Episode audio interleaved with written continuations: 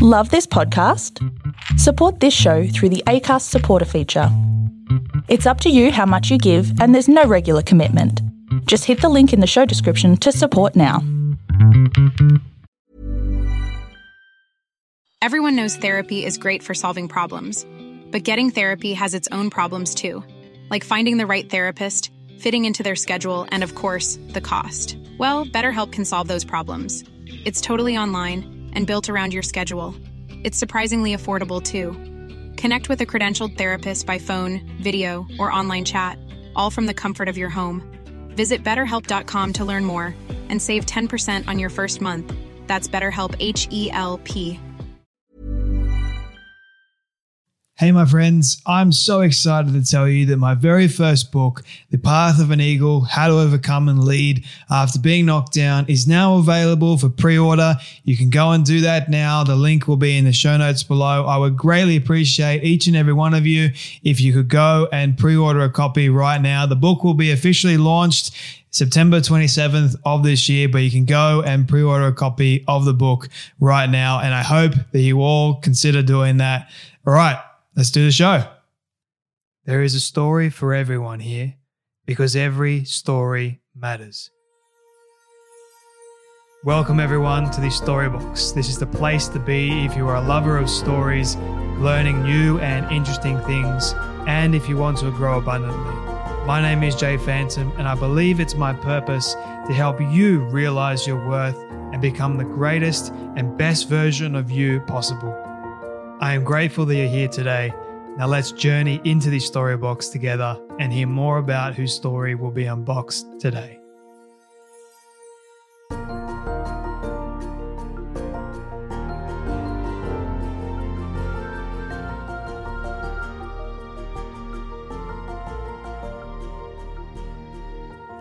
Western Australia, 1896. As the pearling ships returned to Bannin Bay, after a long diving season, 20 year old Eliza Brightwell nervously awaits the arrival of her father's boat. But when his lugger finally limps in, it brings with it a tale of tragedy. Charles Brightwell, Master Pearler, has gone missing at sea. That is Moonlight and the Pearler's Daughter, which is written by my amazing guest today. Her name is Lizzie Pook. Now, for those of you that don't know who she is, Lizzie is an award winning writer and journalist. She began her career in women's magazines covering everything from cognitive enhancing drugs to conspiracy theories. In 2015, she moved into travel journalism, reporting for publications such as Condé Nast Traveler, uh, Rough Guides, Lonely Planet, and the Sunday Times.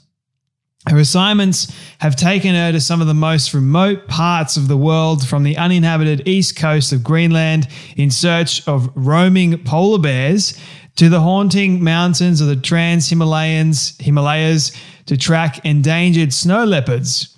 She was inspired to write Moonlight and the Pearler's Daughter, which is her brand new novel, a debut novel actually, after spending time in northwestern Australia, my homeland, not northwestern Australia, but Australia, researching the dangerous and fascinating pearl diving industry. This book has been already published, so you can go and get a copy of it right now in Australia, that is, and New Zealand. And in March, which is the month right now, it is already published for you guys too, and it will be published in the US and Canada come June. But this is quite a fascinating conversation, not one just about this book that she wrote, but more about who Lizzie is as an author, why she decided to write this book. She has been through some uh, her, of her own health conditions and, and issues in the past, which we do get into during this conversation, which I did find uh, quite informative as well as thank you, Lizzie, for being so vulnerable in, in sharing those uh, very personal pieces of information during this conversation. So, my friends, if you do get something from this conversation, and I have no doubt that you will, please share it around to all your friends and your family. Let everyone know about this one. Also, my friends, I do want to let you know that my very first book, The Path of an Eagle How to Overcome and Lead After Being Knocked Down, is now available for pre order. Everything that you need for the links to pre order that on Amazon is in the show notes below. So you can do that right now if you wish, but make sure to come back to this episode and listen to it too. All right. So, my friends, you know what time it is. It is time to take the adventure of a lifetime as we journey into this story box and listen to the incredible wisdom, the advice, and the stories of none other than Lizzie Pook. Hi, pleasure to be here. Thank you. Thank you so much for, for taking the time to be here. I know you're in the UK, so it's quite late for you, but the good thing is you're a night owl. I'm a morning person, so I guess it worked out. That works out well, yeah. Perfect match. indeed, indeed. Well, congratulations first and foremost on writing, I guess, your debut novel. I mean, writing a book in the first place is no easy thing. There's a lot of time, a lot of energy, a lot of emotions that does go into it, especially even for a novel. Um, I I do want to get into it in just a moment and then unbox more of your story. But the very first question that I do have for you is a question I love asking all my guests at the very start which is what does success look like for you? Oh, starting with a tough question. Do you know what? I think success for me is living a balanced and happy life where I can do what I enjoy doing without having to worry about things like financial pressures and things like that. So it's not necessarily, you know, I'm an author and I don't necessarily see success as, you know, being at the top of book charts or selling X amount of books. But I think having a life where I can just write and be happy and provide for my loved ones is success to me. Mm. I think. I like but I just I also think success is an ever changing thing. I think our goalposts change constantly throughout our lives, don't they? And mm. you know, perhaps if you'd asked me that 10 years ago, my answer would probably have been very different. So that's my answer today. no, I like that answer. Was there more of a, a catalyst moment for you when you did realize that that was success right now? Or was it because you mentioned that it sort of changed for you over time? Why is that the case for you? Do you know what? I, I actually think it's probably health. Um, this, uh, the reason I made, well, not the reason, one of the reasons that I made the transition from a very, very active and on the go career um, as a travel journalist to being more focused on novel writing is because I went through a period of ill health. Mm-hmm. Um, and I was basically told that that ill health was being exacerbated by stress, both mental and physical. And so I was basically forced to stop and to sort of ground myself. And when I'd been used to taking, you know, dozens of long haul flights a year, it was a very strange place to be. It was very still and very quiet, and I didn't really know what was going to happen next. Um, and so I started writing this book, and I never ever sort of envisaged novel writing as a as a career option. I never thought that I would be able to make a living sitting, you know, at my little desk in London and writing a book. And then, you know, that's what I do. And I get paid to do that. And it's amazing.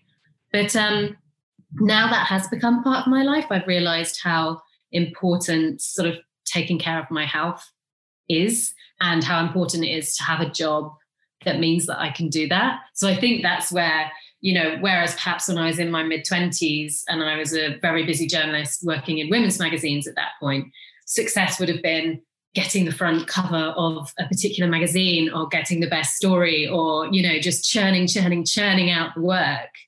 Whereas now it's being able to take longer, uh, you know, sort of a longer and more considered approach to a project. Mm. Um, and that that's really gratifying.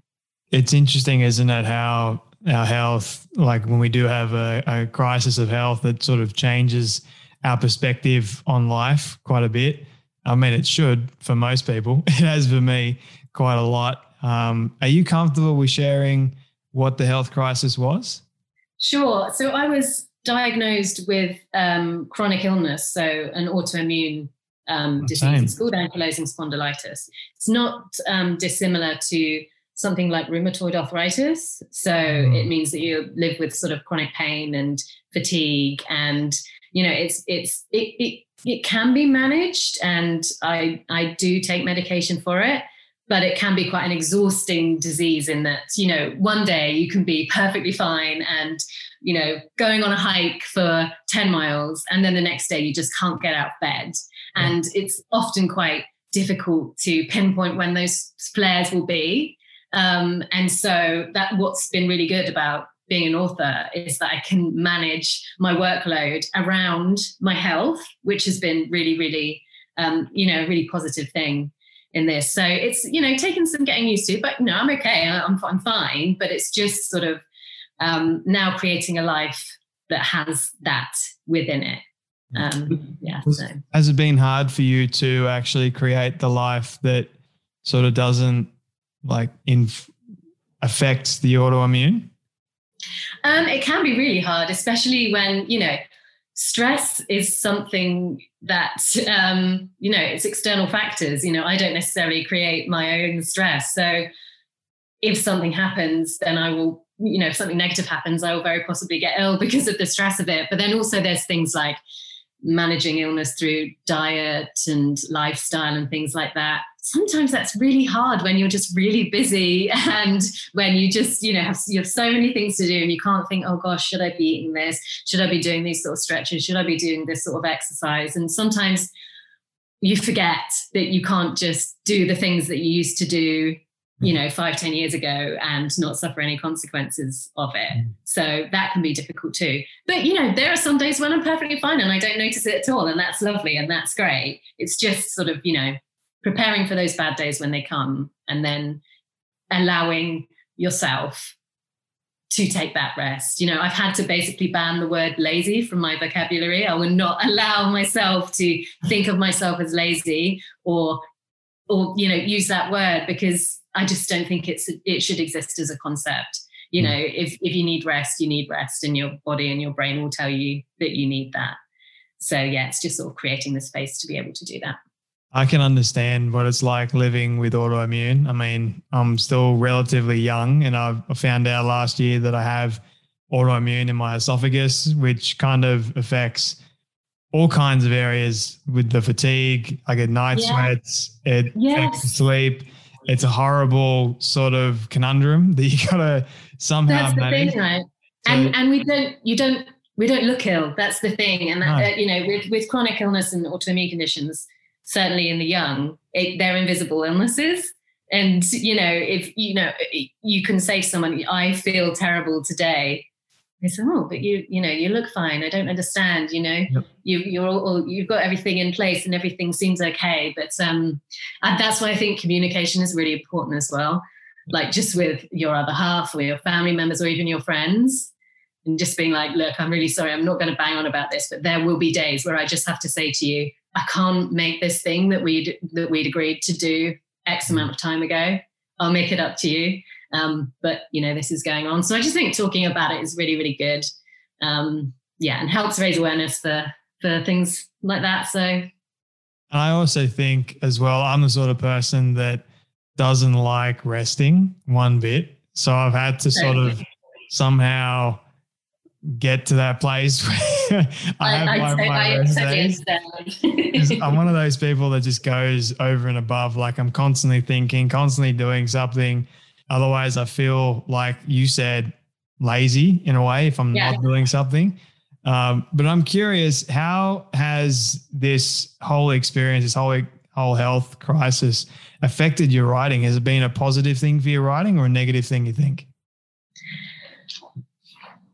I think it's been a positive thing. Um,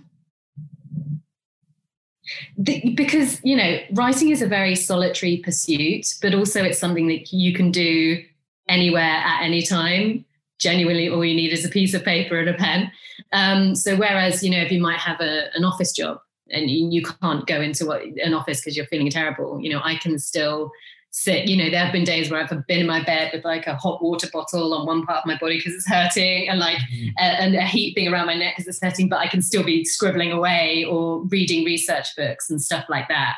Um, and also, I, I, do think that it just puts things into perspective. Um, and that's been really helpful too, just in terms of like it's a cliche, but trying not to sweat the small stuff. Um, so even if it comes to being worried about how the book's received, or being worried about reviews, or being worried about sort of edits that I've just got back from my publishing team, being able to sort of keep perspective and be like, oh, do you know what? It's just words. It is, it's just a book. Is is actually quite positive and quite freeing, I think. Um, yeah, and it's it's nice to be able to explore certain things in writing as well. Um, you know, whether that's illness or whether that's grief or you know what motivates you or things like that that's that's been really freeing about fiction writing because obviously as a journalist everything that you're writing about generally is other people and things that have actually happened. Whereas with fiction, and actually, I found an interesting transition from journalism into fiction. You're like, oh, you mean I have to make this up, and there are no boundaries between, you know, no no constraints as to what I can write. Um, so that's been really interesting too. But uh, yeah, it's an ongoing relationship, sort of the balancing the chronic illness and the writing, and uh, mm. we'll see how it goes. I can imagine. Well, hopefully you're not too tired and you get to receive all the praise that I have no doubt that is coming with this book. Um, why why did you decide to go into journalism in the first place and then become a travel writer? I mean, that's that would be a lot of fun for if you like traveling. That is, yeah, in the world. Um, but why journalism, and do you miss it today? Um, so basically, back in the day, my my first desire was to be a music journalist. I was obsessed with music and sort of going on tour and being on the road. And we've got a magazine over here called The NME, and I just was, would read it. You know, I was I was in a band, and I just loved that sort of idea of that lifestyle. So my very first sort of foray into journalism was writing about about, about music and film and things like that.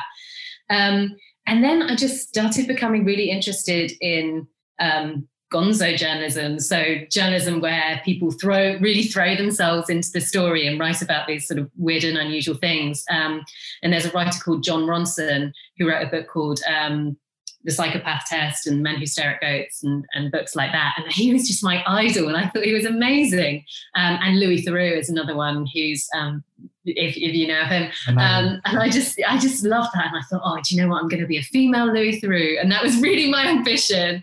Um, and so I was really lucky to have editors who would entertain these sort of bizarre stories and allow me to go and do these things. So I think in in one of my jobs, I went to India to ride motorbikes with a feminist motorcycle gang. I went to Paris to stay in a squat with um, a, a, load of topless protesters in um, in Paris, and so it's just really interesting. And I just thrived on like the weird and the wacky. And I and I went to brain spas to get a load of tests done on my brain and stuff like that. It's just a really, really interesting job. But hey, it's a high octane career. It's a stressful, fast paced job. You're just sort of constantly churning stuff out. Um, and so I decided to go freelance mm. and sort of expanded to some different stuff. And that's when I moved into the travel sphere because I went uh, traveling to sort of mark the difference between my staff jobs and my and my freelance jobs, and started writing stuff while I was on the road. And I was like, "What? You're telling me that this is a job that you know you know you can you can travel and write about what you've what you've seen and." So I did. I, it was a lot of graft. I basically started from the bottom up again because I'd been in in women's mags um, or on staff, and then I was starting again as a freelance journalist in the travel sphere. And the travel sphere is really competitive. It's mm-hmm. still quite male dominated as well. Um, but you know, I just put in the work um, and kept pitching, kept pitching, kept, make, kept making connections, and eventually that that became my main sort of source of income. And you know, I was traveling around the world to these incredible places and writing about it. And looking back on it now, that seems ridiculous to me. I can't believe, you know, especially having, well, we're still in, still in this pandemic, but I just can't believe that that, that was such a solid period of my life. And um, it was incredible. And I, I saw some amazing things and feel very, very privileged to have done that. I mean, I can imagine half the things you probably would have experienced and seen. But I want to I want to get to some of those as well in just a moment. I promise we'll get to your book. Um, But what did all those experiences teach you about the nature of what makes a good story compared to what makes a great story? Oh, so interesting. Uh, do you know what? I think it's I think it's detail. It's like the tiny little details that can really make a, turn a good story into a great story. Mm. Um, and I was just thinking, I was thinking about this earlier because I was speaking to somebody about a trip that I took to Greenland, and I went on an expedition vessel to the uninhabited east coast of Greenland, which was as sort of magical as you might assume. You know, we saw polar bears, musk oxen. We went into fjords that people hadn't been in since Inuit hunters were there hundreds of years ago. It was just insane. But what I most remember about that trip is we were we were off satellite signal. We had no connection to anybody for days. You know, if something had happened to any of us on that ship, you know, that was it. There was no way we were we were getting help. And we had no connection to anyone. But I I remember seeing one day just sort of a play, uh, an aeroplane go across this big blue sky, and we hadn't seen anyone for days, and it just felt like this most bizarre sort of detail to the story, but it really sort of encapsulates how isolated we felt on that trip. So I do think it's detail. I think it's anecdotes, and I think it's speaking to the right people. Like you can just meet. I, have had the privilege of meeting so many interesting people, and then also not the people that you necessarily think are going to be the most interesting. Mm. You know, some some of the most fascinating people I've met have been, you know, this is an interesting job, but say bus drivers because they see so much and they meet so many different people and they see, hear so many things in the back of their bus. So I think, uh, I think, yeah, it's all of those things. But it's a hard question. My dad's actually a bus driver, so amazing. He's he's. I say he's probably he claims that he's not patient, but I mean, to be able to be a bus driver in Sydney, Australia, you've got to. I can imagine. yeah, I bet he's got some good stories too. I, am sure he does. Like I've heard some of them, and I'm just going, "What is going on with some people?" Honestly, it, it just makes yeah. for a great story. Um, what sort of has what what inspired you to to write this particular book and set it in Western Australia? Apart, like all the places in the world you could have set it. Why Western Australia? I mean, I love Western Australia for a start. It's one of my favorite places on the planet. But hmm. the answer is that I, I basically happened upon a new obsession while I was in Western Australia. So I was in Broome in the Northwest Kimberley, which is the most beautiful place you could possibly ever see. It's an old pearling town, um, and it's stunning with its bright red soil, its bright green seas. You know, it really is a ludicrously beautiful place. Um, but it's got this fascinating history with pearl diving. And it was during a tour at a place called Willie Creek Pearls. Um. And they were talking to us about all the, you know, the divers going down to the seabeds and um, contending with sharks and crocodiles and whales that would get entangled on their airlines and drag them through the water and they drown and you know, or they'd face divers paralysis, which we call the bends now. And it was just this fascinating history. And um, Broome itself was a tiny township, but people from all over the world descended on it like you would get with sort of a gold rush town. So in the mid 19th century, and there were people from all over the world in this in this really small space, rubbing up against one another. So people from America, from Asia, from Europe, from the Caribbean, um, and I just was just hooked on this really, really interesting subject, this really interesting time, and this really interesting part of the world. Um, and so that encouraged me to do more research. And everything that I discovered about the pearling industry, I just got sort of deeper and deeper into this obsession. And I thought, wow, okay, I need I need to write a book about this. But also at the time, I was reading a lot of 19th century adventure fiction and hey, that's a really, really macho genre. There are lots of men in those books. And I thought that I needed to put a woman at the center of that sort of story. So that's how this specific book uh, came to light. Yeah. So it's all started from there, really. That sounds exciting. let, let, me let me come back to more of the book in just a moment, but I wanted to tie off uh, the question about stories because I kind of got a bit, bit excited and wanted to jump ahead a little bit. Uh, but what do you love the most about yourself and your story? Hey, friends, sorry to disturb you from listening to this amazing conversation, but I just wanted to let you know that my very first book, The Path of an Eagle How to Overcome and Lead After Being Knocked Down, is now available for pre orders. I'll make sure the link is in the show notes below. So if you do want to learn how to lead your life in the very best way possible, and you love stories and you want to learn more about my story, the living roller coaster ride that it is, then go and pre order a copy right now. The book will be uh, available everywhere books are sold September 27th. But, but if you can go and pre order it now, I would be so, so grateful. All right, my friends, let's get back into the incredible story what do I love most about myself? Yes, that's an interesting question. Um, okay, what I like about myself is that I think I'm an empathetic person, and so I think I can um, see the best in people and see the different sides of lots of different stories. Mm. Um, and what do I like best about this book? I think I like so basically I wanted this book, aside from its general topic of pearl diving and that sort of history and, and all that interesting stuff, I also wanted it to be a book about how grief can propel us into action and how grief can actually take us through well, in this case, take the main character and lots of the other characters through the story and almost act as a sort of rocket fuel. So there are pe- lots of people in this story who have suffered loss to some degree. So it might be that they've lost, you know, they have physically lost family members or they've lost land or liberty because this was a time when white settlers, you know, took from indigenous communities to a disgusting degree. Um, but I wanted that loss to make all these characters really active. And i wanted that loss to give them agency. And that's certainly my experience of grief um, and my experience of loss. You know i have seen it as this very propulsive thing. So mm. that's what i think i like best about this book.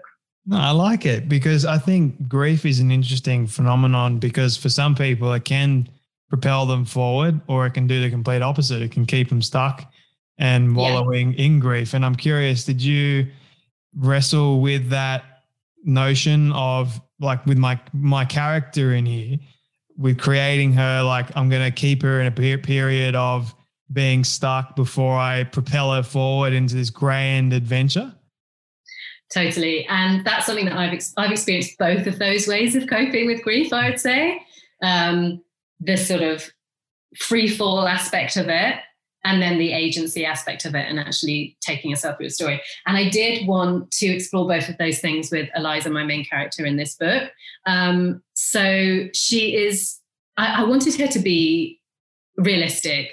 So I didn't want her to be this sort of superhero character who, yes, is you know she's lost her father and that's gonna gonna propel her through everything because things have happened to her in the past that still hold her back and almost drag her down, like hands would drag you into an ocean. Mm. Um, so I wanted to make that clear too. She's not okay. She is still battling with things that have happened with her past, but she is also propelled. And I think you can live those two experiences as well. And I think they can change constantly um, and coexist together. And that's something I wanted to explore with her. How did you form the character of Eliza? I'm curious. So actually, I got the inspiration for Eliza when I was in the Maritime Museum in Fremantle. So I was my sister and I were doing a road trip through Western Australia, and we ended up at this museum. We were like, "Hey, yeah, let's have a look through."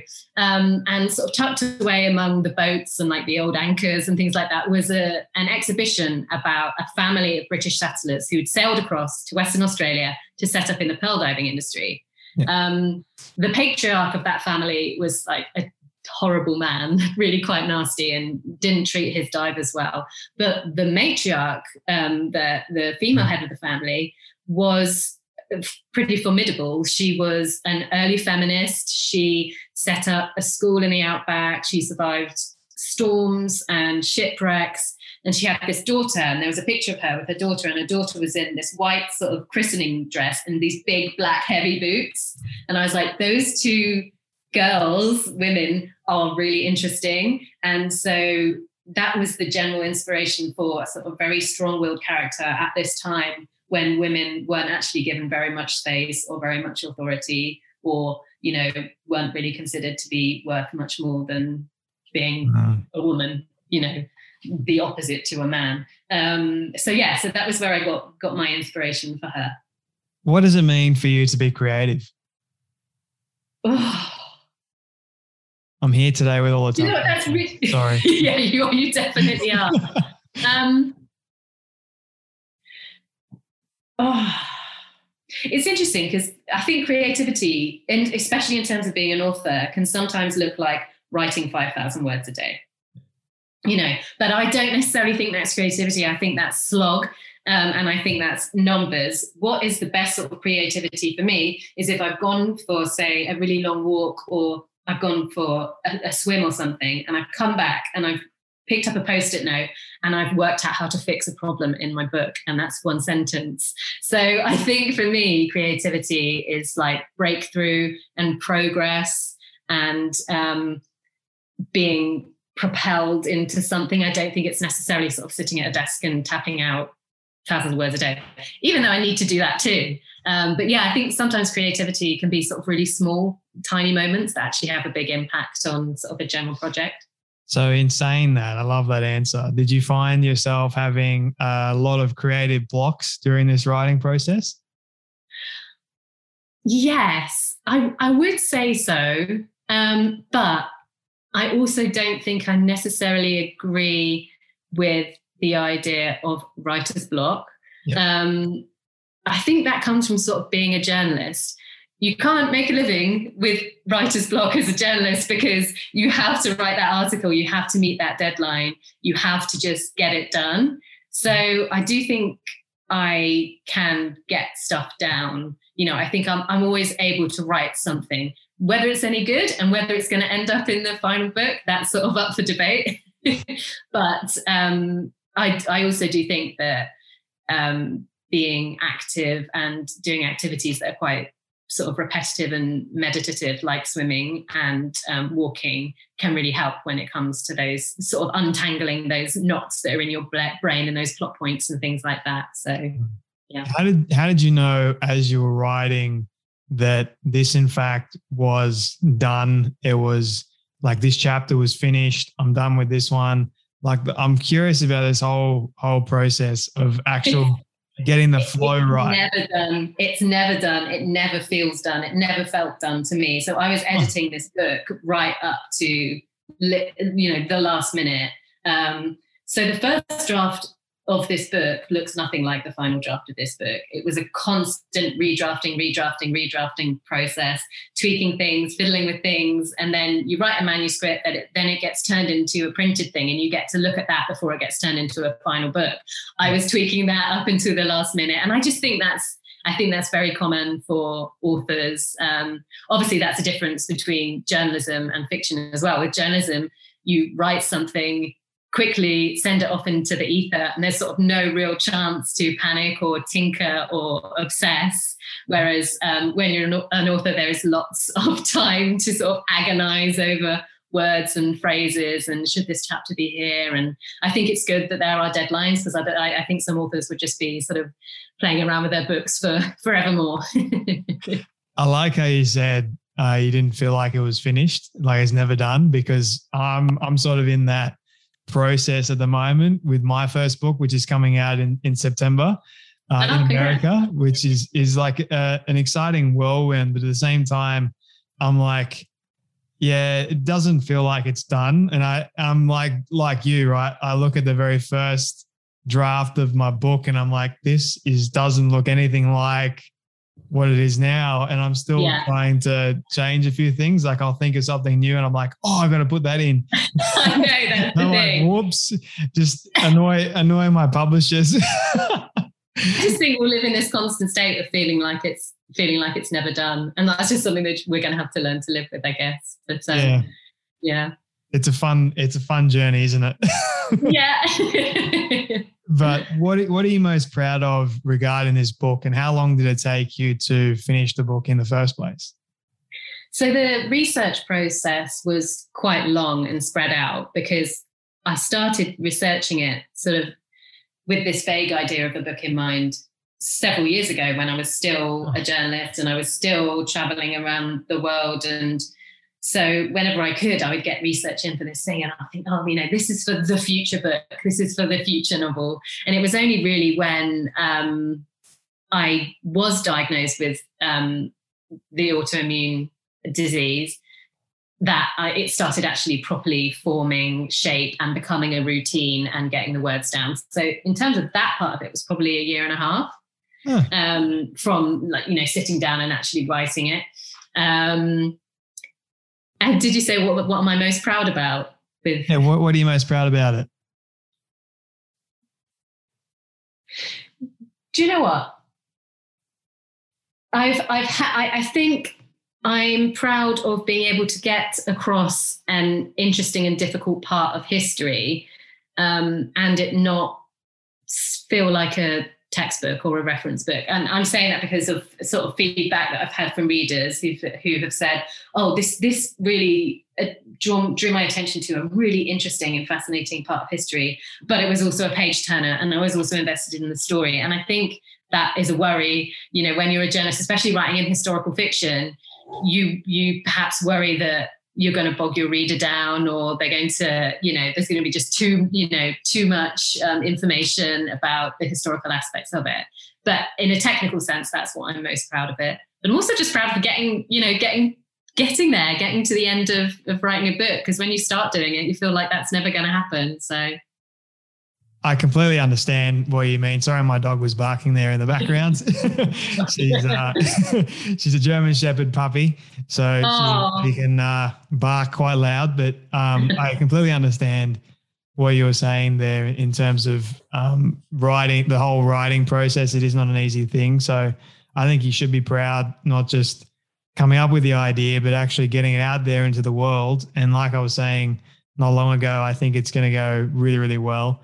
Um, it, to me, I love page turners. I mean, I'm I'm an in like I'm a creative individual, just uh, naturally, and I have a visual mind. So I love reading books that have visual appeal to them. And I think if I can picture it, then it's going to be great for me. so, oh, I have a similar brain. When I was actually writing the book, I printed out you know dozens of pictures of the landscape um, you know 19th century pearl divers women from that period that i thought looked inspiring and like badass and, and so and just plastered them on my wall.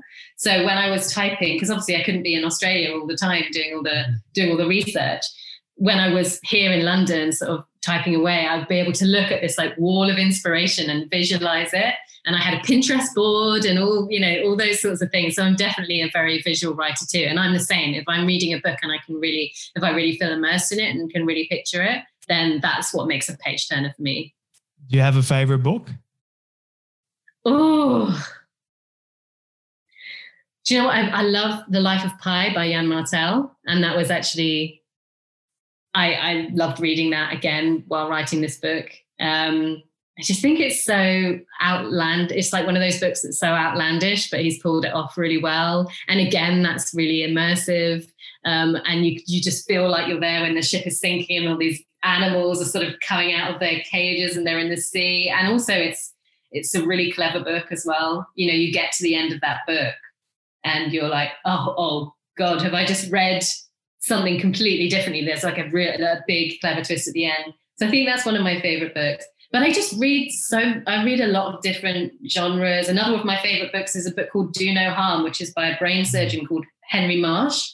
Yep. And it's just fascinating. He talks about the intricacies of being a brain surgeon, but also just the psychology of it and the patients and the people he meets and this heavy burden of having life in your hands as well. And so, yeah, that's one of my favorite books too. But I'm I'm I'm definitely flexible with genre and read all sorts of different things. I think the Do No Harm book that's on my on my list, my reading list. So I can't wait to get to it. Oh yeah, it's brilliant. It's so good. I'm still working through. I've got books off to the side. You can't see them. I've got another book bookshelf off to this side, and I got this one that kind of looks pretty in the back. yeah. But um, yeah, I'll, I'll definitely finish your book and I'll send you an email or I'll tag you in a post on Instagram and let Oh, you know what thank I thought of it. I have what I have what they call a Phantom Times bestseller list. Ah. It's nothing like the the New York Times or anything like that, but it's, it's my own personal. Like a friend of mine, the the middle book there, Simon Hill, he kind of created it for me because Oh, I started doing like these mini book reviews. So because I'm a huge reader, so Yeah. I I can't wait to get stuck into this one and finish it. And um, which brings me to my next question, which is where can people get a copy of the book if they're in Australia, the UK? Is it coming out in the US too? Yes, it is. So it's out in Australia now, and you can get it online. Um, you know, everywhere that you get books online, and every good books shop as well. You should be able to find it. In the UK, it's coming out in March, on the third of March, and then in the US and Canada, it's coming out in June, and then other territories um, after that. So yeah, it's, it's been really exciting, sort of seeing how different territories have interpreted the book in terms of cover and things like that. So all the covers are very different. That's really interesting, and how they're marketed as well, like the sort of genre that it's marketed in. It's just fascinating. It's it's really interesting stuff, and I feel really lucky. And where do you want people to connect with you, Lizzie? Um, so I do have a website that's www.lizziepook.com, but I'm on Instagram and Twitter. Um, both are at Lizzie Pook, and I'd love to hear from anyone. Just do get in touch, ask me anything. So I'll make sure everyone knows where to get a copy of the book. I personally love going into like my local Dymocks or bookshop and then being able to see it on display. And I'm like, Yeah. "Oh, I know that person. they wrote it. I feel like a sense of accomplishment, even though I yeah, didn't write the book. totally. I can understand that. it's so cool. Um, so I can't wait to go into the local bookshop down the road from my house and see it and and just Oh, sing, sing your praises to the the staff members and then everyone else Oh, thank I come into contact with. Um, but Lizzie, I got one final question for you, if that's all right with you. This is my all-time favorite question. I love asking all my guests at the very end. If you thought all the others were hard, maybe this one might be harder. We'll see Oh, how we go. I'm Um, preparing myself. But it's it's a hypothetical question, but I want you to imagine with me for a moment you've been able to reach the age of 100. All your friends and your family have decided to put together a film for you of everything you've ever said and everything you've ever done. Don't ask me how in the world they got it all. We'll call it magic for the sake of argument, but they've been able to get it and show it to you on your 100th birthday. What do you want that film to say and to show about your life? Oh.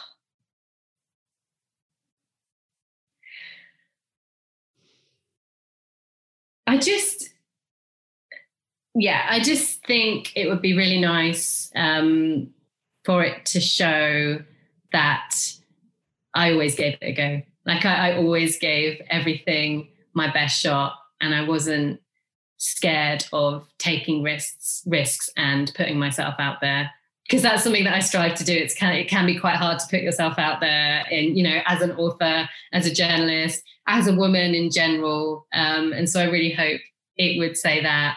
But also, you know, it's, it's all about family and friends, isn't it? That's what really matters at the end of the day. So it would be nice to have a little show reel of all that, all my lovely relationships and things like that. But yeah, she gave it a go would be a good one. I think, I think that's a perfect send off message for people to, uh, to take away from everything that you've said. I've really enjoyed this conversation. You're a lot of fun. You're bubbly, bright, and you got some great stories. I think we could have gone a little bit longer with the other stories. I could have dug a little bit deeper, but just can I say thank you so much for all the work that you're doing and continuing to do. And what's next for you? Just real quick, I'm curious. The next book, Yeah, so I'm I've, I'm writing my second book or attempting to write my second book, which is interesting. You know, while you're living in the world of book one and then trying to write book two, so I do have a first draft of it. So that's something I've got something down, something to sort of chip away at and mold into something that resembles a book. But that might take some time. But yeah, that's my main focus. Uh, yeah, every day. Well, talking about this book and trying to write the other book. very, very exciting. Can't wait for the second book, even though I haven't finished the first one. But anyway, thank you so much, Lizzie, for joining me today on the Storybox podcast. Thank you. Thanks so much for having me. I really don't like this part because it means that sadly we have come to an end of yet another story. I just want to say thank you to all of you for tuning in and listening to our guest today. It is my prayer that you would have felt inspired, motivated, challenged in some way, and that you would have learned something new as well. If you would like to hear more amazing stories like this one, you can do so now by searching up the Storybox on all podcast platforms. It is that easy. And if you did get something from today's guest, please do share it around with your friend or family member who you feel could benefit from hearing today's story. And before you go, I greatly appreciate it if you could spend 30 seconds leaving a rating review over on Apple Podcasts. It goes a long way to reaching more people and building this community of the Storybox. Let's start changing lives through powerful stories like this one you heard today. Your support is always greatly appreciated. Until next time, when we dive back into the Storybox, I'm Jay Phantom, and don't forget, your story is worth more than you know. I'll catch you then.